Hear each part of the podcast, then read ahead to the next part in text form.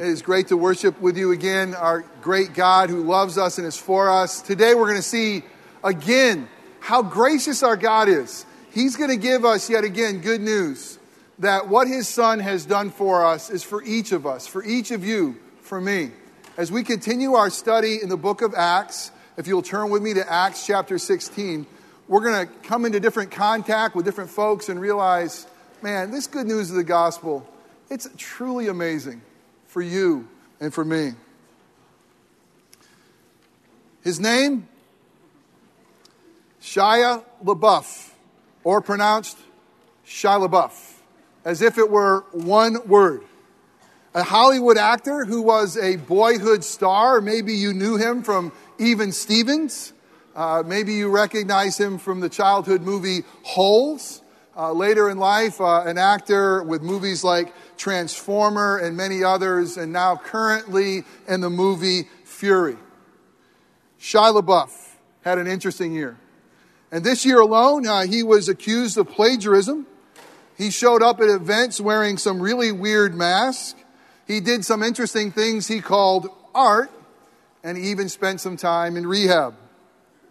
According to some recent accounts and reports, Shia LaBeouf has become a Christian.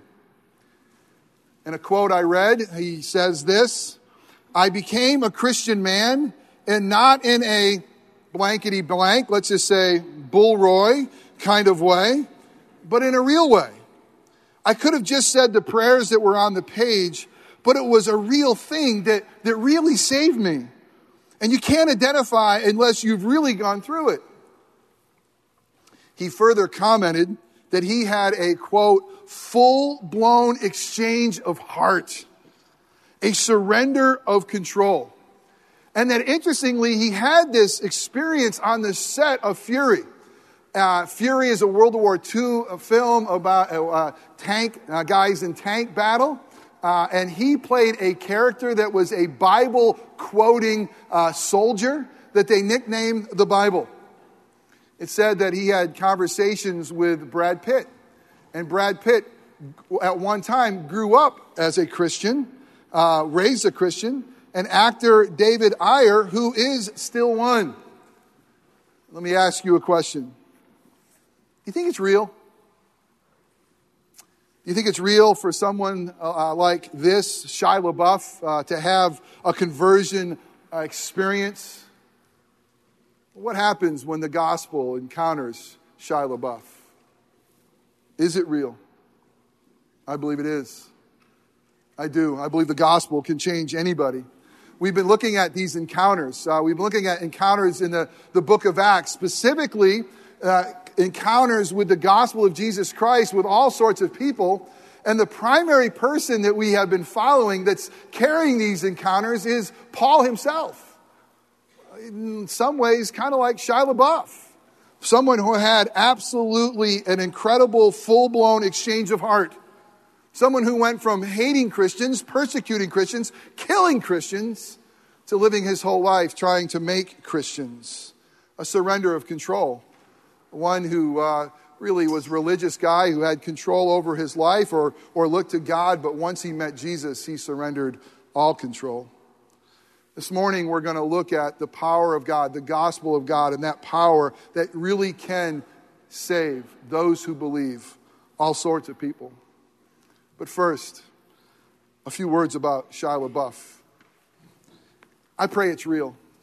When I heard this story, I prayed, I said, God, I hope this is a real account. And I started praying, not just for him, I started praying for us. Because you know what makes me nervous about people like this who come to Christ? Us, the church. I feel like sometimes we catch a fish like this, and what do we want to first do? We want to mount him on the wall. And we want to just point to him and say, look what we caught. We caught a Hollywood actor. Isn't it just wonderful for us? And oftentimes we say, you be our spokesman. You represent us. We're going to thrust you to the front of the line, and you represent Christ. I hope we give him space to grow. I hope we don't expect him to be without sin. I hope that you expect him to be like you and me. When I read this account, I got to tell you, I got excited. And you probably think I'm weird or what I got excited about, because when he says, man, I became a Christian, and he used words that were really earthy. Okay, I'll tell you, he cussed. And some of us may think, well, man, you come to Jesus, and what in the world are you using those kind of language for? And I'm thinking, woohoo, it's real. The guy doesn't know what's going on, and he knows that he's still a pagan sinner, and he's just talking like he talks. And hopefully in time, he knows that there's certain words that we should use in certain places and we don't. But why I never want him to forget is God loves him no matter what words he uses. And the blood of Christ is absolutely amazing to make all of us new. So I hope that we as a church can love him well and give him some space and ask that he grows to be more like Jesus, just like you and I will grow to be like Jesus. Well, this morning as we look to the text, we look to Acts chapter 16. We're actually starting Paul's second journey, his second missionary journey. And it's on the heels of Acts 15 and what has happened in the church. It's very, very significant. If you were here last week, and if you love Jesus, you were here last week, we looked at something called the Jerusalem Council. And it was a very important part of what was happening in the church, is that there was a debate. What must you do to be saved? What do you need? Do you have to join a certain church or have a certain ritual or baptize or circumcision? And what came out of there was really significant. That for you and for me, for all of us, that you're saved by grace alone, surely by God's grace, through faith alone and Christ alone. If you believe in the Lord Jesus Christ as your Lord and Savior, the good news is you're saved. And now that decision was reached by like the higher ups, the uppity ups in the church right there in Jerusalem. And now Paul and Silas and others are going to go and they're going to proclaim this good news. This is the second journey. Let me show you what happens here. The first journey and the second journey and the third all start right here from Antioch. This is where they first called them Christians. This is where Paul will leave. The first journey, Paul and Barnabas went here to Cyprus. And then they went up this way, up eventually into Pisidian Antioch and over into Lystra and Derbe and Iconium this way. Well, this second journey, they actually come in this way, go into Lystra and Derbe and Iconium. And remember, this is an area that Paul was stoned and left for dead. That was an incredible area. But they went back and they told them this good news, and they're going to pick up a guy named Timothy here. We're going to learn more about him. And then they continued on their way, and they really wanted to go down here, what was called the province of Asia. Although this is all the continent of Asia, in their Bible today, we're going to hear them say they wanted to go to Asia. That's like Ephesus and Laodicea and Colossae, this area. But the Spirit of Jesus kept them from going there. Instead, through a vision, they went all the way this area into Philippi, and eventually will go down into Athens, into Corinth, and then back via Jerusalem and back into Antioch. But let me show you this area. I did not get into Philippi, and I did get to Athens and Corinth, but we're not going to look at that. The text this morning is just going to be here. Let me show you what kind of port Paul would have left from. It was absolutely beautiful. This is the area he would leave to go to take the gospel to Europe for the first time. And look at the waters of the Aegean Sea. Isn't that pretty amazing? Absolutely beautiful. So this is the trip. This is the news. Let's turn to God's word. Hear God's word. Remember, this is a story written a long time ago for folks that, lived a long time ago. But because it's God's word, it's for you and it's for me. These are actually God-breathed words. They're not going to lead us astray. And in the original, completely without error. But it's a story of God. It's a story of a God who loves and a story of a God who rescues. And as you sit here today, may that reality change and transform your life because it's the power of God. Let's hear God's word. It's printed for you in the bulletin, or it'll be on the screen as well. Paul came also to Derbe and to Lystra, again, a place where he was stoned and dragged out of. A disciple was there named Timothy, the son of a Jewish woman who was a believer, but his father was a Greek. And the tense there of the Greek with was a Greek is probably lets us know he's passed away. His father was a Greek. He, Timothy, was well spoken of by the brothers at Lystra and Iconium. Paul wanted Timothy to accompany him. And he took him and he circumcised him because of the Jews who were in those places. Now let's pause and say, what in the world? They're on this journey, and what are they going to tell people on this journey? Good news, you're only saved by God's grace and faith alone in Christ Jesus. You don't need to be circumcised. So what does Paul do in the beginning of his journey? He circumcises Timothy. Well, why? We'll get to that. For they all knew that his father was Greek. And again, I don't know how everybody knew that this Timothy's father was Greek, but somehow it was a stigma. As they went on their way through the cities, they delivered to them for observance the decisions that had been reached by the apostles and elders who were in Jerusalem. Remember, that decision was, you are saved by grace alone, faith alone, Christ alone. So the churches were strengthened in their faith, and they increased in numbers daily. This was such good news.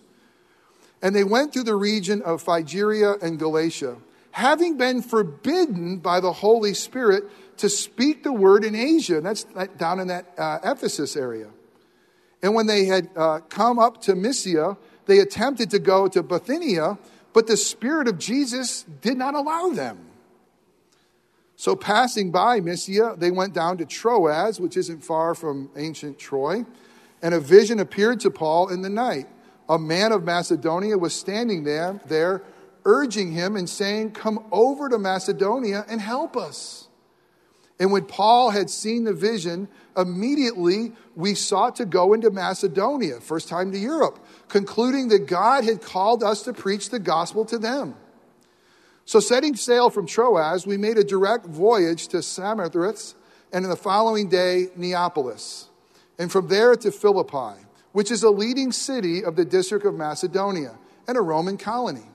We remained in the city some days.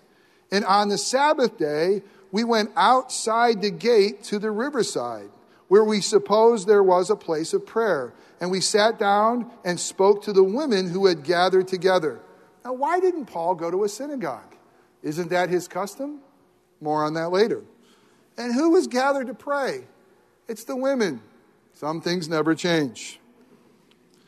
One who heard us was a woman named Lydia from the city of Thyatira, a seller of purple goods, who was a worshiper of God. The Lord opened her heart to pay attention to what was said by Paul, this gospel. And after she was baptized, and her household as well, she urged us, saying, if you judge me to be faithful to the Lord, come to my house and stay. And she, in the Greek here, is like she twisted their arms. She wrestled with them. She prevailed upon them. Why? We'll find out in a minute. As we were going to the place of prayer, we were met by a slave girl who had a spirit of divination and brought her owners great gain by fortune telling.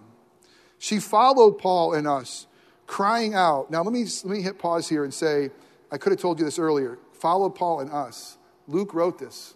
And by now, he's actually joining the journey. It's kind of cool.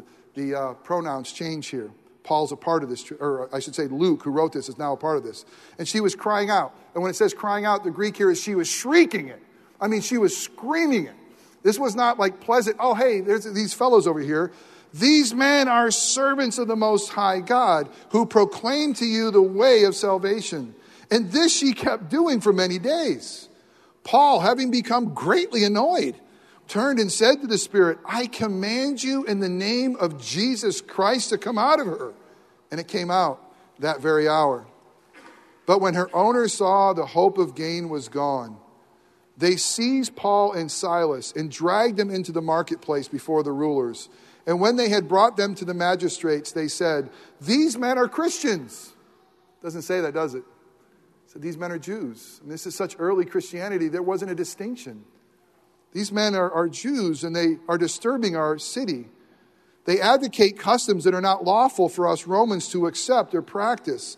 The crowd joined in attacking him, and the magistrates tore their garments off them and gave orders to beat them with rods.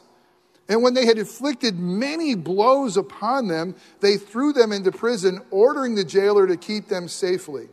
Having received this order, he put them into the inner prison and fastened their feet, would have to spread them out, into these stocks, very painful. Specifically, think of the wounds. About midnight, Paul and Silas, they were praying and singing hymns to God, and the prisoners were listening to them. And suddenly there was a great earthquake, so that the foundations of the prison were shaken. And immediately all the doors were opened, and everyone's bonds were unfastened. When the jailer woke and saw that the prison doors were open, he drew his sword and was about to kill himself, supposing that the prisoners had escaped.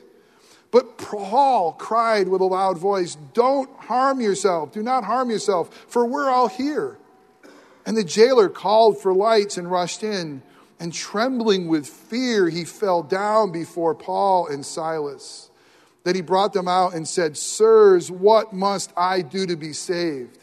And they said, "Believe in the Lord Jesus, and you will be saved, you and your household." And they spoke the word of the Lord to him and to all who were in his house. And he took them that same hour of the night and washed their wounds.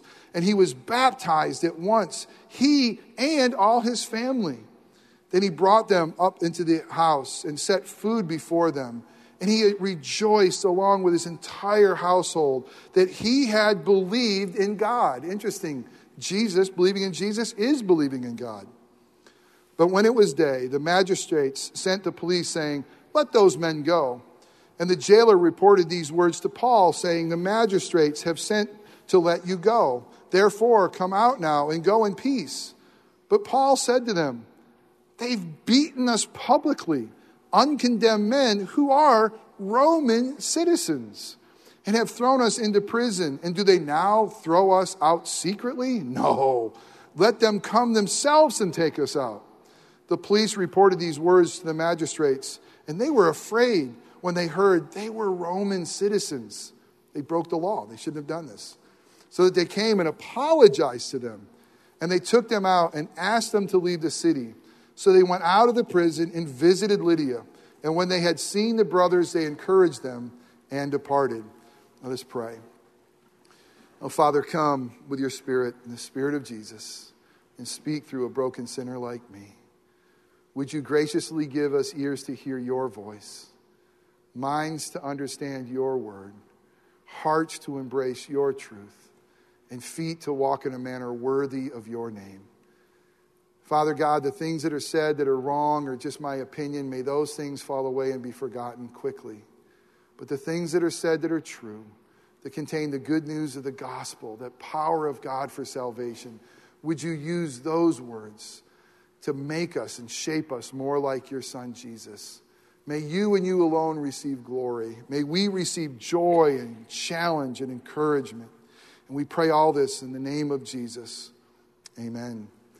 There's an outline for you in the bulletin if you'd like to follow along. And the way I'm going to preach this sermon this morning is to look at these different encounters with the gospel. There's different encounters that come along our way. And the first one is Timothy. We meet Timothy. Timothy is going to have two books of the Bible that were written to him by the Apostle Paul. And the first thing we find out about Timothy, well, he's kind of a mongrel. He's half Jewish. He's half Gentile. And apparently everybody knew it. Yeah, as I mentioned, as I read the text, his father had probably passed away. I feel a connection to Timothy. Today is my grandfather Blakeman's birthday. A month from today is my grandma Blakeman's birthday, and they're celebrating probably their birthdays together with Jesus. They're both with the Lord, and it's my grandma Blakeman that I vividly remember with my mom, Marjorie Blakeman Jakes, who from birth, from infancy, that would love me and would point me to Jesus. I had the joy. I had the privilege of living my life knowing every day there was a God and there was a God's Son who would come to save sinners like me. I grew up hearing that every day. What a blessing. You see, Timothy also had a godly mother and a godly grandmother. Their names were Lois and Eunice, for 2 Timothy 1:5 would tell us. And from the baby, from when Timothy was an infant, he heard of God's word. Timothy grew up like many of you young people even now, in a distinctly Christian home. If they had a Christian school, Timothy would have gone there because of his godly grandmother and mother. And although he had heard about the good news of Christianity, we realize that the gospel of Jesus Christ is not a birthright. It is not something that's passed on to you just because you grew up in a Christian home. And just because you might even go to a Christian school. That doesn't make you a Christian. It's got to become true in your own life. I mean, a transfer of faith has to happen. And by God's grace, that baton was passed to Timothy. For it will say in 2 Timothy chapter 3, these words about Timothy. And I'm going to read these to you, but I got to tell you, the words just before this remind Timothy of how he was treated in his hometown of Lystra and Derbe and Iconium in that area, how he was beaten and persecuted for the faith. But he goes on to say this about Timothy. But as for you, Timothy, continue in what you have learned. And here's the great news. And have firmly believed. Timothy came to the point where this wasn't just his grandma's faith, his mom's faith, that this was his faith, that Jesus wasn't just their Lord, but Jesus was his Lord. And knowing from whom you learned it. Don't forget Lois. Don't forget Eunice. And how from childhood, or you could translate the Greek there, from infancy, you have been acquainted with the sacred writings, which are able to make you wise for salvation through faith in Jesus Christ. You see, this is the greatest Christian joy of the parent. The successful passing of the baton to our kids, when they realize Jesus is for them. Oh, how we long for that. Let me talk to you, young people. Jesus is for you. It's not just your family's faith. We pray for you. We're on our knees saying, man, this is your Lord. This is your Savior. This is the one who can set you free. This is the one who can make you whole. This is the one who can give you life and life abundantly. We want to urge you. We want to plead with you. We want to beg you to embrace Christ as your Lord and Savior. Be like a Timothy who like you grew up in a Christian home, who like you have maybe heard this over and over and over and over and over and over again. And somehow by the grace of God, it didn't get cold. And somehow by the grace of God, it didn't get boring. And somehow by the grace of God, it didn't say, I've heard this all before. But Timothy says, I've come to believe it. And that baton of faith was successfully passed on to the next generation. May God give us grace that our children will take that which we point them to. As I saw Alan Jones up here baptizing his child, knowing, I remember Alan growing up here. His parents raised him here. And his faith is his own. Well done, young Timothy. So we see that the gospel is for those who grow up in a Christian home. But it's more than that. The gospel encounter with Lydia, someone who is religious, a religious woman. Let's look a little bit at Lydia. It says that she's from Philippi, which is a fairly important Roman colony. History will say that a lot of, for some reason, retired generals lived in that area. It was kind of a place to go. That most likely the Philippian jailer was given a job as someone maybe wounded in war. Those were handed out in that area. I ask you, why didn't Paul go to a Jewish synagogue in that area when he went to Philippi? Well, probably because there wasn't one.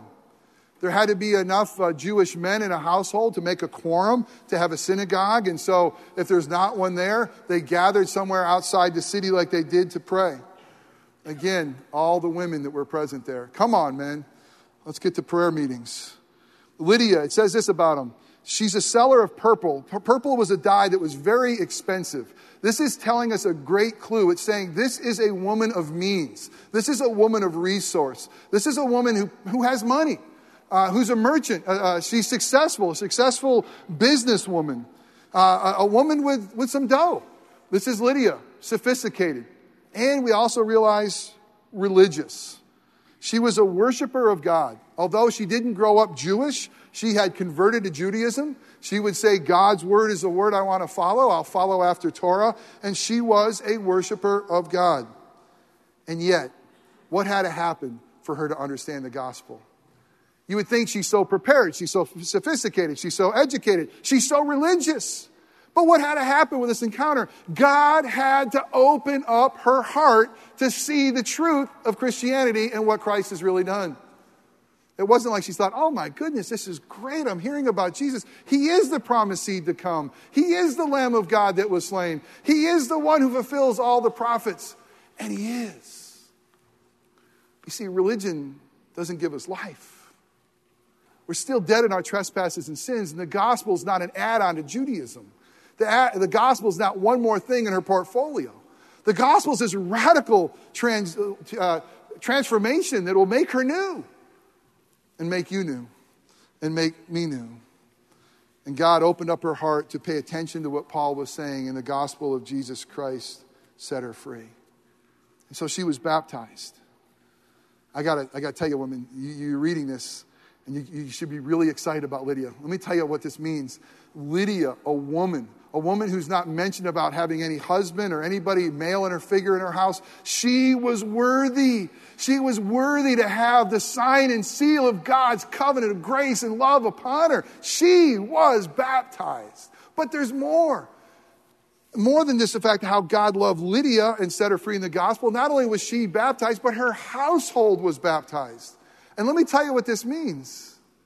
She was enough in God's eyes to represent her entire household to God. I love what 1 Corinthians 7:14 talks about as a woman who is a believer married to an unbeliever or maybe a single woman. And it talks about her children. Paul talks about her children in 1 Corinthians 7:14 and says, if you have a believing woman, their children are holy. They're set apart. Baptize them. Let's make claim in God's covenant promises on their behalf. I love the fact that she was worthy in Christ Jesus, not only to be baptized herself. Remember, in the old covenant, it was just men. New covenant includes the women. It's a better covenant. And here she is being baptized, her and her family. And then she urges them. She twists their arm, saying, listen, if I'm worthy, if I'm your sister, come fellowship with me. Come and let the world know what Christ has done through you and through me. Come and let us together proclaim the good news. You see, what this is telling us is that being religious isn't enough. It's not enough. You have to become a born-again Christian. Your heart needs to be open to the gospel. We see it's true for one growing up in a Christian home. We see it's true for a religious woman like Lydia. And the gospel encounter with a slave girl, the next one. A girl who has a spirit of divination, a girl who's enslaved not only by demonic powers, but by earthly powers. A girl who's enslaved to men who are slime, who will make a good living off of her condition, who will take the demons inside of her and make money from it. I mean, this is a woman who's oppressed by every way, shape, and form. This is a woman absolute opposite of Lydia. I mean, she's exploited, she's poor, I mean, she's controlled. I mean, it's awful. And yet in this passage, she's the one that seems to be the most warm to the gospel because something is happening, some spiritual warfare is going on, that she is shrieking, saying, these men are called by the Most High God to tell you how to be free, to tell you how to be saved. I guess Paul didn't really like the fact that she was announcing their arrival. Maybe I wouldn't either, you know? I mean, in a way, that was kind of like the herald. Here comes Paul and Silas, and some crazy woman screaming after him. They said it happened for many days. Paul said, I've had enough of this. In the name of Jesus Christ, demon, get out of her. And it does. And she's set free. It's amazing the power of God. And what happens is not only is she set free, but there's something that happens with those who were her owners because they were hit in the heart too. It's called the wallet. And that was where their heart was. Where your heart is, there your treasure will be. And their treasure was just exposed. They can't make money off this girl anymore. So what do they do? They say, you know what? Let's beat them. Let's say, hey, Romans don't act this way. Let's drive them into the city square and beat them and have them thrown in prison. But God is amazingly showing his power, not only for the Christian school kid or the Christian home kid, not only for the religious, but also for the irreligious, also for the women who, or the woman who's oppressed by demons and oppressed by sinful men.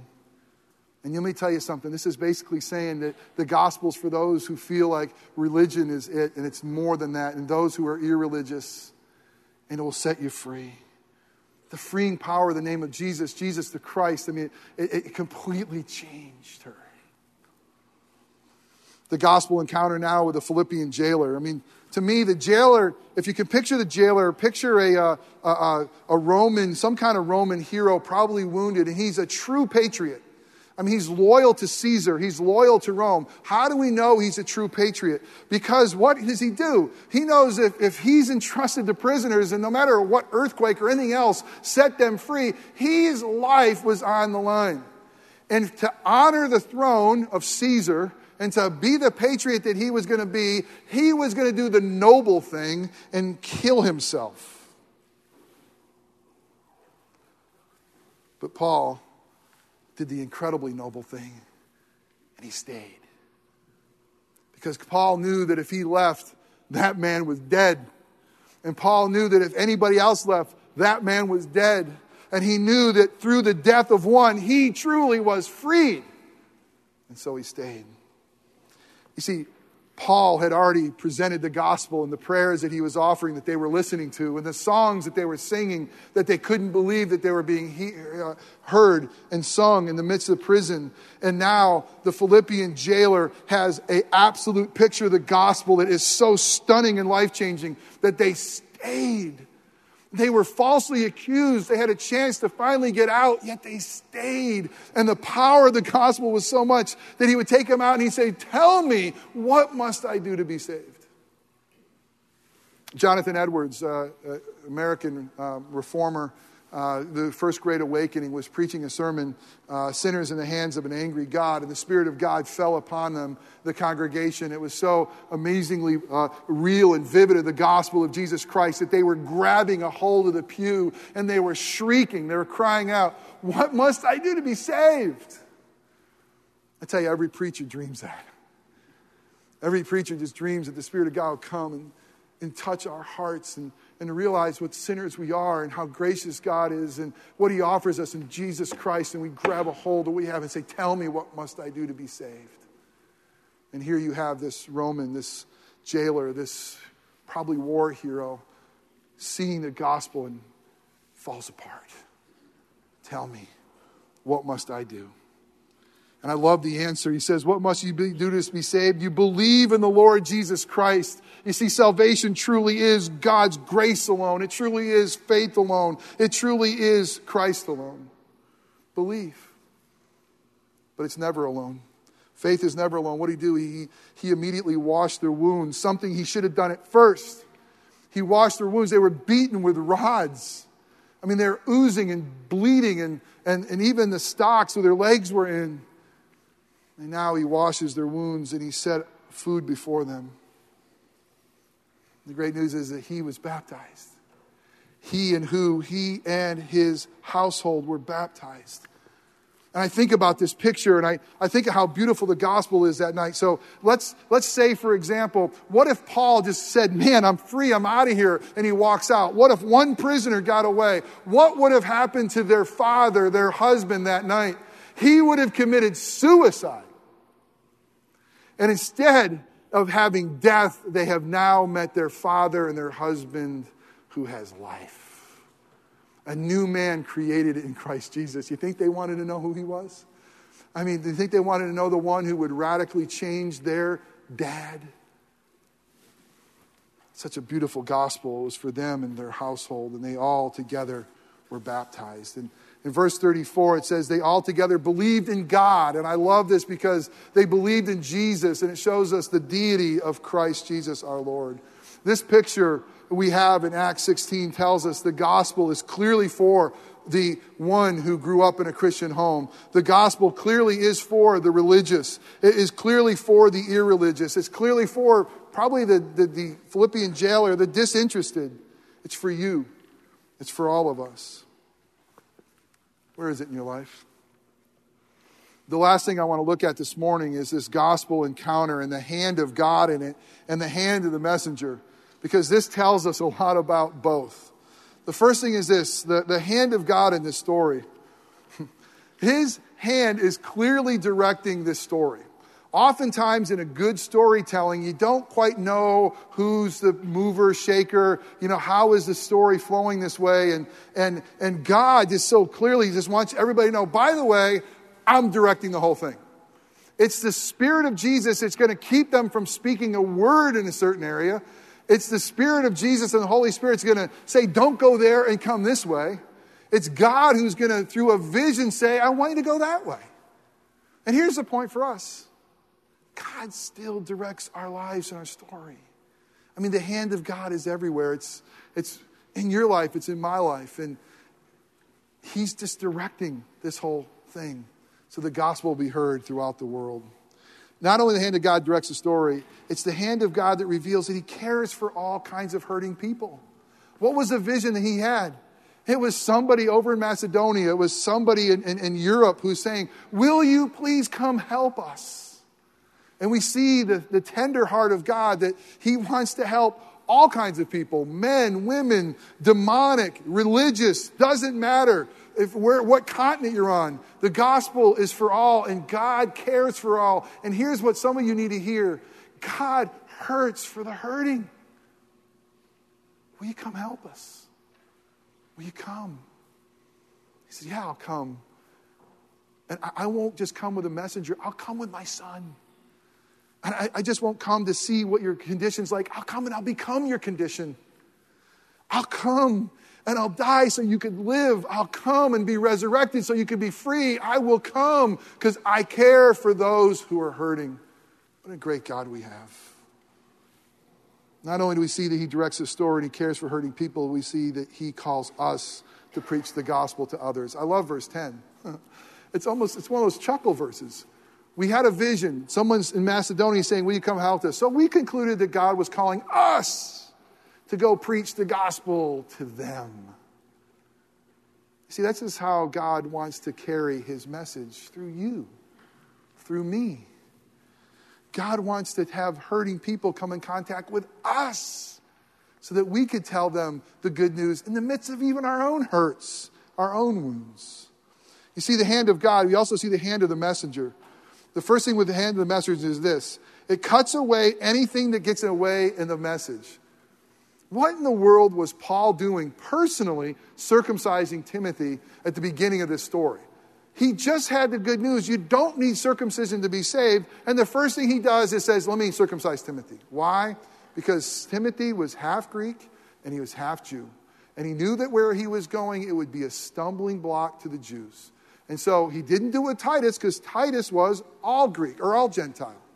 But he does it with Timothy because he's basically saying, you're never saved by circumcision, but I'm going to take anything away from the story that might be a stumbling block. It's basically saying this. We have incredible freedom in Christ Jesus. But I will become anything, Paul will say, to win some. I will become all things to all people, that I might win some to the good news of Jesus Christ. How is it with you? I mean, do you remove every obstacle you can so that you can be proclaiming the good news of Jesus Christ? That's what Paul was doing. He was cutting away that which was getting away of his message. The second thing is this, we got to see. If you are free in what Christ Jesus has done, that cannot be beaten out of you or shackled out of you. Worldly bondage cannot take away what God has done for us. Did you see what they were doing in prison at midnight? They were praying and singing hymns. I mean, they're bleeding. They were beaten with rods. I mean, they're shackled. And yet the good news of the gospel, the good news that God has loved them and for them, has so set them free, the world couldn't touch it. Man, that's good news. It's telling us this. You're going to go through junk. You're going to have stuff. You're going to hurt. You're going to bleed. You're going to be misunderstood. You might even be persecuted. But if you're his, you're forgiven. If you're his, you're alive. If you're his, you have a freedom and a joy that the world and even Satan can never touch. That is good news. Paul and Silas singing in the chains. And then lastly, they used every card available to them to preach the good news. I gave you that last part of the passage, and it talked about how the magistrates wanted to get him out of town kind of quietly. And he said, no. Hey, whoa, let me see what's in my pocket here. Whoa, look at this. I'm a Roman citizen, born in the Roman citizen. I had this. You were breaking the law. No. I'm going to use this to advance Christ's kingdom. Now, you look at all of Scripture and you wonder about the life of Paul. Paul's the guy who would say, I consider everything dung compared to the surpassing knowledge of Christ Jesus. For me to live is Christ, to die is gain. Why does he care about being a Roman citizen? He will care when it can be used to advance Christ's kingdom. When it can be used for him to proclaim good news or get in and out of certain situations, he uses it. Here's a point for you. What has God given you? A law degree? Doctor? Education? What is he giving you? Your house? Your family? What is he giving you? What card do you have that is uniquely gifted to you to proclaim the good news of the gospel where you are. Use it. Is Shia LaBeouf the real deal? I sure hope so. I don't know. But what I do know this is the gospel truly is the power of God to change him. Because I know it changed me. And I know that Shia LaBeouf is no greater challenge to God through the gospel than Jeff Jakes is, or you are. And I think that when we look at his life and we look at these lives, and it's basically saying this, the gospel can save anybody. You can't sit here and say, man, this is not for me. I'm not that religious type. Or I'm not this, or I'm not that. I mean, the beautiful thing about this passage is the gospel is for all types, all kinds. It's for you. It's the only hope of salvation. So not only can you not sit here and say, this isn't for me because I'm not that type. Man, read the Bible, bro. It's all types. Every tribe, tongue, and nation, people, it's everybody. Yeah, I said read the Bible, bro. That was kind of weird. But it also means this. Don't scratch anybody off your list. Who do you just think, there's no way, man. There's no way that person can be reached. I mean, there's no way. The gospel is the power of God. You see, if God can save a kid from a Christian home like Timothy, if he can save a religious woman like Lydia, if he can save an oppressed and irreligious slave girl, if he can save an ambivalent patriarch like the Philippian jailer, he can save you, and he can save me. You see, this incredible power of God for salvation is to be carried by us wherever we go. Do you believe it? This should be setting you free. That God is for us, and God is with us, and God loves us, and his gospel is true, and it's amazing grace. Let us pray. Father, thank you for your grace that gives us this story. And wow, we see so much in Acts chapter 16. We see a kid from a Christian home that needs to come to Christ and believe it for himself. We see a religious one like Lydia that She had it all in many ways. I mean, she was affluent and a merchant, religious, and yet she needed her heart open to the gospel. And we see one is oppressed and broken by the world and by the powers of Satan set free in the gospel. And Father, we see a patriot like the Philippian jailer, loyal to Rome, become loyal to Jesus. That is the power of the gospel. A complete reorientation of life, of loyalty, of a God who loves so much he can't stop loving, who has visions to say, will you come help us too? A God who's worth knowing and loving, and a salvation that sets us free, that even if rods are beaten against our body, and even if we're shackled in the inner part of a prison, we can sing.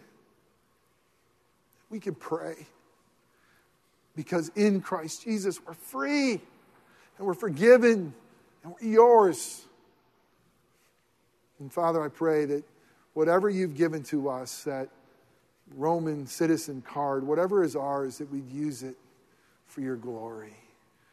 That God, we would have faith that this gospel is for everyone. Women, men, children, slave, religious, irreligious. And it's the only hope for everyone. And thank you that you choose us to be the messengers. May you have glory in this church and in our lives. Receive this tithes and offerings. Bless it to advance Christ's kingdom, we pray in Jesus' name. Amen.